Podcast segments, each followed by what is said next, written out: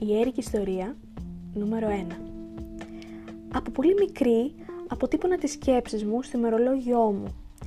Ήταν η αγαπημένη μου ενασχόληση. Ένα άρωμα τριαντάφυλλου αναδιόταν από τις σελίδες του και πάντα με μεθούσε.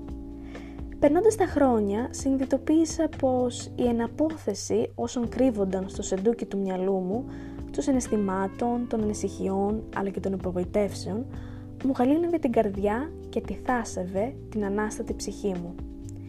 Συνοδοιπόρου στη ζωή πάντα ένα κομμάτι χαρτί και μελάνι. Τότε ο εσωτερικός μου κόσμος παίρνει μορφή, γιγαντώνεται, ζωντανεύει. Οι συλλογισμοί μου γίνονται λέξεις και αυτές με τη σειρά τους μετατρέπονται σε ζωηρές προτάσεις που ξυπνούν την κοιμισμένη καρδιά. Οι μουσες μου μου συμπαραστέκονται πάντοτε, δίνοντας το έναυσμα να δημιουργήσω, να φέρω στον κόσμο τις επινοήσεις μου. Με καράβι τις λέξεις είσαι ικανός να ταξιδέψεις, να χαθείς, να γελάσεις, να κλάψεις, να πάρεις αποφάσεις, να ερωτευτείς, ακόμα και να αλλάξεις.